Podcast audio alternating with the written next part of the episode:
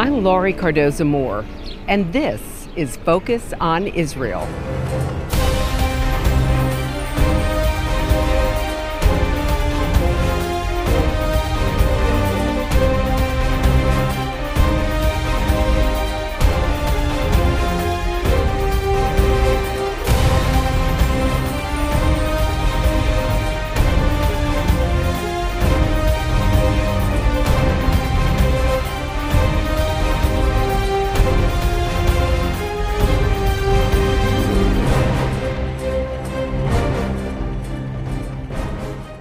Hello, and thank you for tuning in to Focus on Israel. I'm Laurie Cardoza Moore, president of Proclaiming Justice to the Nations, a nonprofit organization dedicated to educating Christians about their biblical responsibility to the Jewish people. Many Christians do not realize that the Word explicitly tells us to stand with our Jewish brethren and defend the land that God calls His. Over the last four weeks, we've covered the issues concerning anti Semitism. First, we discuss the history of anti Semitism, the roots and history of what has been called the longest hate.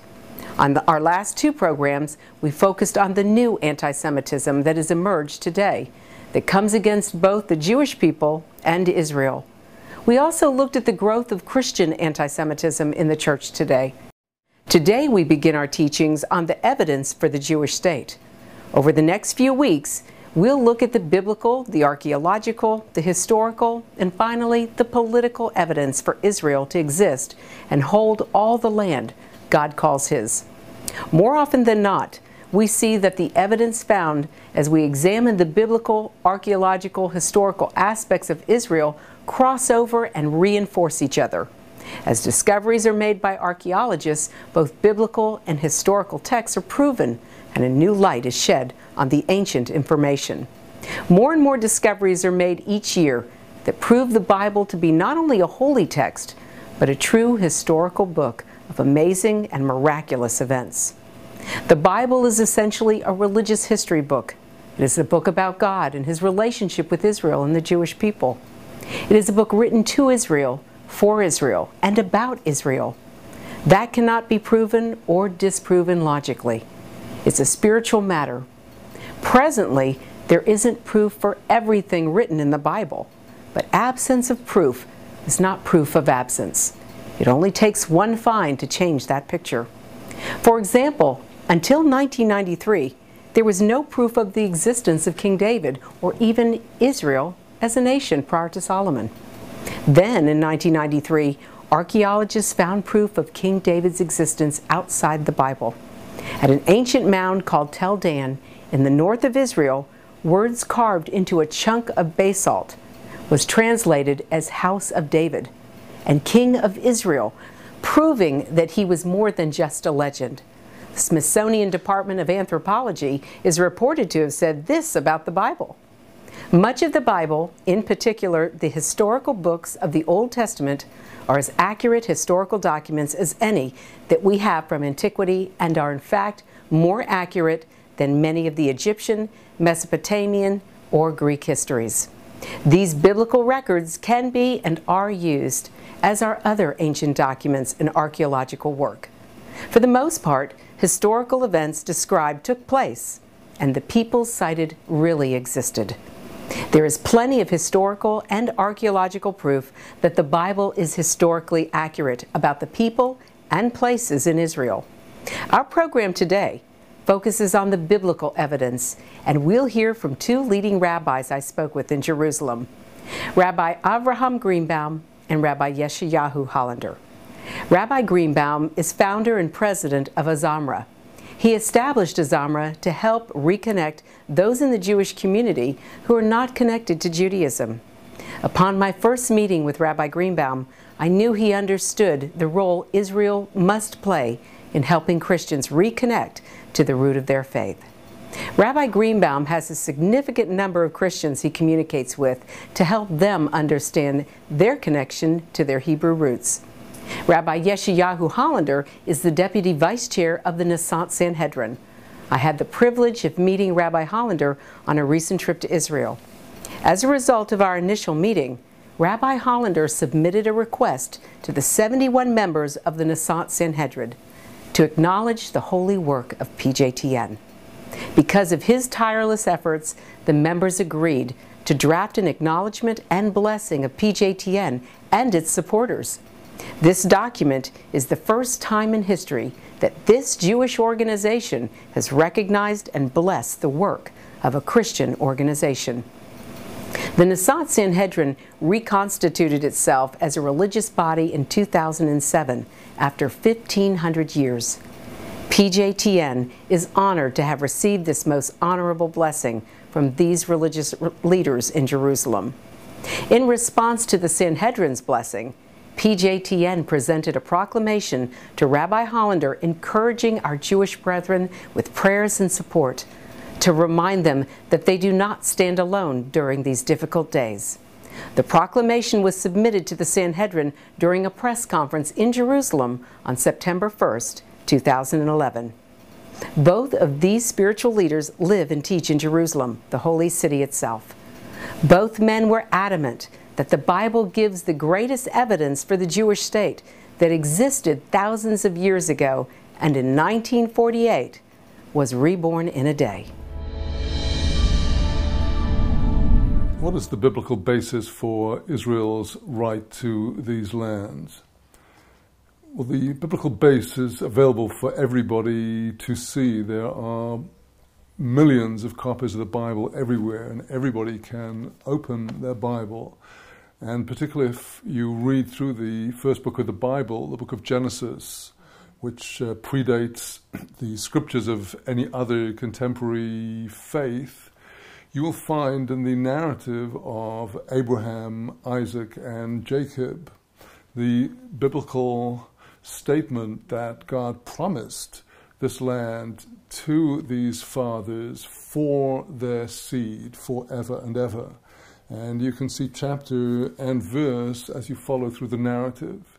You then see in the book of Exodus how God calls upon the descendants of Jacob, the children of Israel, through God's chosen emissary Moses, and says, I will take you out of the land of Egypt to the land that I promised to your fathers, the land flowing with milk and honey.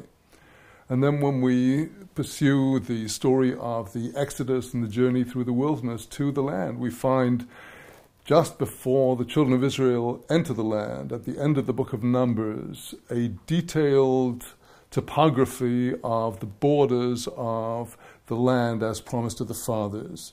In Genesis, it states that from the river Nile to the river Euphrates is promised to Abraham and his descendants.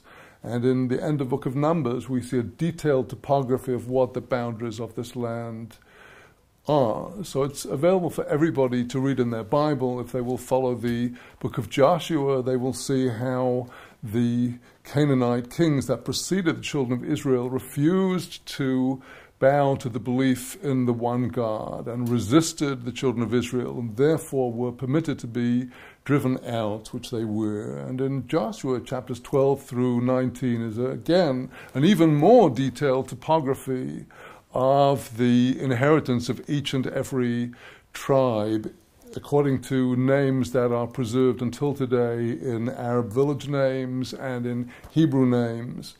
And then we see at the end of the book of Ezekiel talking about the end of days, the exact description of the 12 tribes of Israel in each in their strip of land down the eastern Mediterranean seaboard, with Jerusalem and the, the area of the priests and Levites in the middle. It's all available in everybody's Bibles, no secrets whatever. Everybody knows that in Genesis 15, there was a scene where God spoke with Abraham and made a covenant with Abraham. In that day, the Lord made a covenant with Abraham, saying, Unto thy seed have I given this land, from the river of Egypt unto the great river, the river Euphrates. So now, this is one. This is the first quote. A lot of things have to be studied in this, in these phrases, but I didn't study them. A man studied them. In 1958, he published this book covering all the research that has been done from the very beginning, from the Greeks, going up to 1956, I think is when he began writing. And he came to the conclusion that all places in the Bible that the borders were mentioned, they all agree with these borders. In other words, while in, in other descriptions of borders, there are 30 places in the Bible, in the Hebrew Bible, where the borders are mentioned, where places on the borders are mentioned, over 30 places. And he went through each one and the research on each one and came to the very clear conclusion that they all fit in with this promise to Abraham. And that, I think, is, uh, is the, base, the, the basis this and another 29 or 30 odd quotes are, are, are, very sound. I can read you off all the places that I, that I collected that I show you here. Let's see. Here, starts at 7. I found 31. 31 places in the Hebrew Bible that, that, uh, that uh, quote places on the borders. So here we have two rabbis based on a Hebrew interpretation of the scriptures, citing several key scriptures that affirm that God made a promise to Abraham and his descendants that he would give them the land of Canaan. I truly believe that one cannot talk about the biblical evidence for Israel without looking at Jerusalem. In the Bible, it's mentioned 667 times.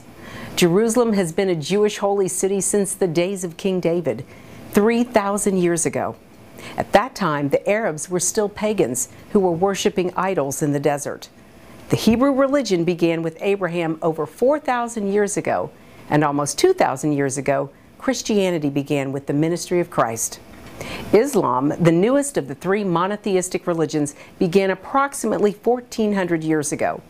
In the year 638 AD, the Muslims captured Jerusalem from the Byzantines and built a mosque on the site of the Jewish Holy Temple, what has been referred to as the abomination of desolation.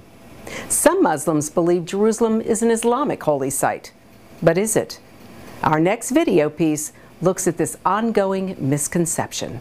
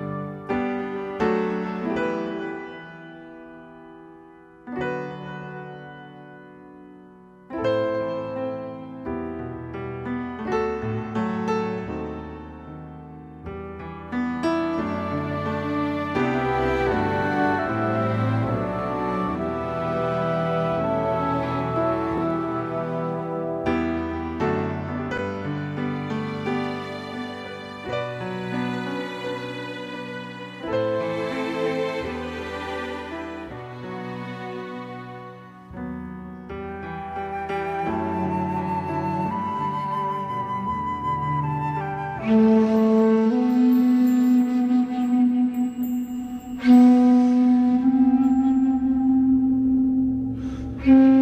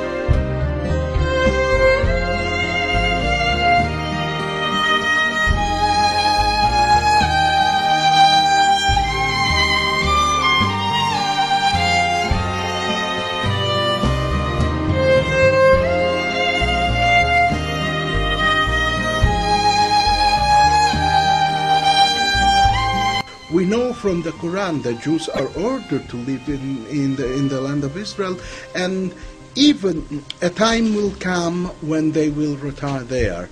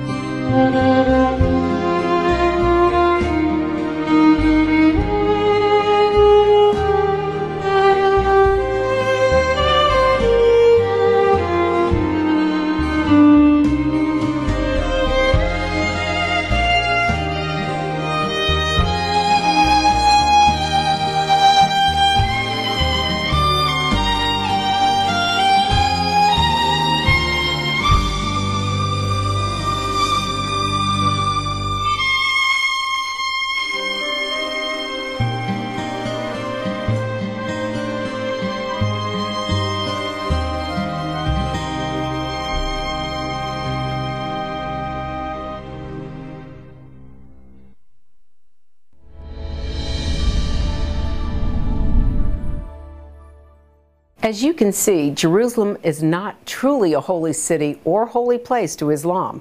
It is merely a conquered area from the past that they believe they own. This Islamic doctrine is known as the law of sacred space. But if we look at our Bibles, we know how holy Jerusalem is to both Judaism and Christianity. In just one of the 667 places in the Old Testament, the Lord said to Isaiah, For out of Zion shall go forth the law and the word of the Lord from Jerusalem. So now let's look at Genesis 12 1 through 3.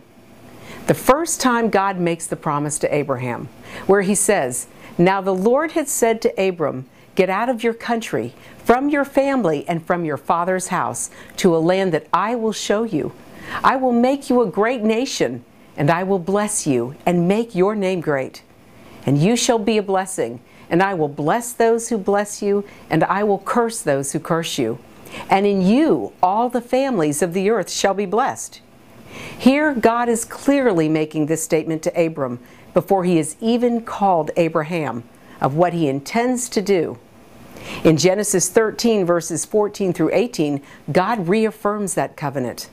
And the Lord said to Abram, after Lot had separated himself, Lift your eyes now from the place where you are, northward, southward, eastward, and westward. For all the land which you see, I give to you and your descendants forever. And I will make your descendants as the sand of the earth, so that if a man could number the dust of the earth, then your descendants could also be numbered. Arise, walk in the land, through its length and width, for I give it to you. Then Abram moved his tent and went to dwell by the terebinth trees of Mamre, which are in Hebron, and built an altar to the Lord there. There's another promise of the covenant. In Genesis 15, verses 1 through 7, Abraham offers Eliezer as heir. He says, Do not be afraid, Abram. I am your shield, your exceedingly great reward. But Abram said, Lord God, what will you give me, seeing I go childless, and the heir of my household is Eliezer of Damascus. Then Abram said, Look, you have given me no offspring. Indeed, one born in my house is my heir. And behold, the word of the Lord came to him, saying, This one shall not be your heir, but one who will come from your own body shall be your heir. Then he brought him outside and said, Look now toward heaven, and count the stars, if you are able to number them. And he said to him, So shall your descendants be. And he believed in the Lord, and then he accounted it to him as righteousness. Then he said to him, I am the Lord who brought you out of Ur of the Chaldeans to give you this land to inherit it. So, ladies and gentlemen, it's clear that God has confirmed and reaffirmed that the land belongs to Israel. So we can go to the New Testament to Acts chapter 7, verses 1 through 5. This is the account of Stephen's address where he is also authenticating the covenant with Abraham when he said, Then the high priest said, Are these things so? And he said, Brethren and fathers, listen. The God of glory appeared to our father Abraham when he was in Mesopotamia, before he dwelt in Haran, and said to him, Get out of your country and from your relatives, and come to a land that I will show you. Then he came out of the land of the Chaldeans and dwelt in Haran. And from there, when his father was dead, he moved him to this land in which you now dwell. And God gave him no inheritance in it, not even enough to set his feet on but even when Abraham had no child, he promised to give it to him for a possession and to his descendants after him. So Stephen affirmed the covenant with the land too. Hebrews 11:8. The author of the book of Hebrews affirmed the covenant with the land. Here again in the New Testament, Stephen is authenticating what God promised in Hebrews chapters 11 verse 8. He also authenticates what God had promised Abraham about this covenant and the land as well. The land is significant, and I wish we had more time today, but it's time to wrap up our show. At Focus on Israel, we appreciate hearing from you. So please send your comments and questions to comments at pjtn.org. I've received such encouraging notes and emails, as well as great questions from all over, from viewers in both the United States as well as many other parts of the world. In the mailbag today, I received an email from Susan in Strasbourg, France. And in her letter, she says, My heart is for the Torah of Yahweh and for the chosen people. I want to stand for the chosen people. This is just one of the comments we're hearing. Strasbourg, France is tuning in. What a great testimony. What a great blessing. The time to stand is now. Be a leader in your community and in your church. One person can make a difference. Get involved and support pro Israel organizations such as PJTN. Call your senators, congressmen, the White House. Let your elected leaders hear from you. I also want to encourage you to please visit our website to learn more. Sign up to receive action alerts and order our films to share with your family and friends. And I'm looking forward to hearing from you. So please send us an email let us know what you think of our show and our message. This one woman from Strasbourg, France, was tuning in to focus on Israel, and she responded, and now she wants to make an impact in her community. She has even gone to her pastor. Further on in her letter, she writes about reaching out to her pastors, and now she is spending Shabbat in synagogues with her Jewish brethren. She is just one person, and I'm just one person, and so are you. I want to thank you for watching our program today. Be sure to join us next week as we'll be focusing on the archaeological evidence for the State of Israel. It's very important, ladies and gentlemen, you're tuning in and watching today. But there are so many more Christians who haven't heard this message. This is not a message you're going to hear preached from the pulpit. And we heard a lot today from rabbis and pastors about the biblical evidence that proves that the Jewish people have a right to the land. We have to share this message with more Christians. So I do want to encourage you to contact your family and your friends and sit down with your children and watch this program. Please consider purchasing a DVD of this program. We'll see you next time on Focus on Israel. God bless you, and may the Lord continue to bless you for standing in the gap for Israel. Thank you.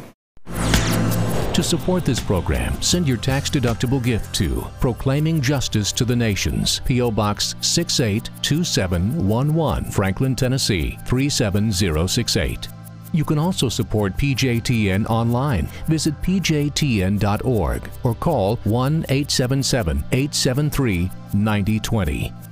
Anti Semitism has reached epic proportions, and Israel is now surrounded by nations who seek its destruction. For Israel to lose just one battle would mean losing everything. As Christians, it is our biblical responsibility to stand with our Jewish brethren and Israel. PJTN needs your help to reach more Christians with this urgent message. Please visit our website to become a member today and order our award winning documentaries. You must decide that you won't be silent. Sign up now at pjtn.org. God bless you and thank you for your support and prayers.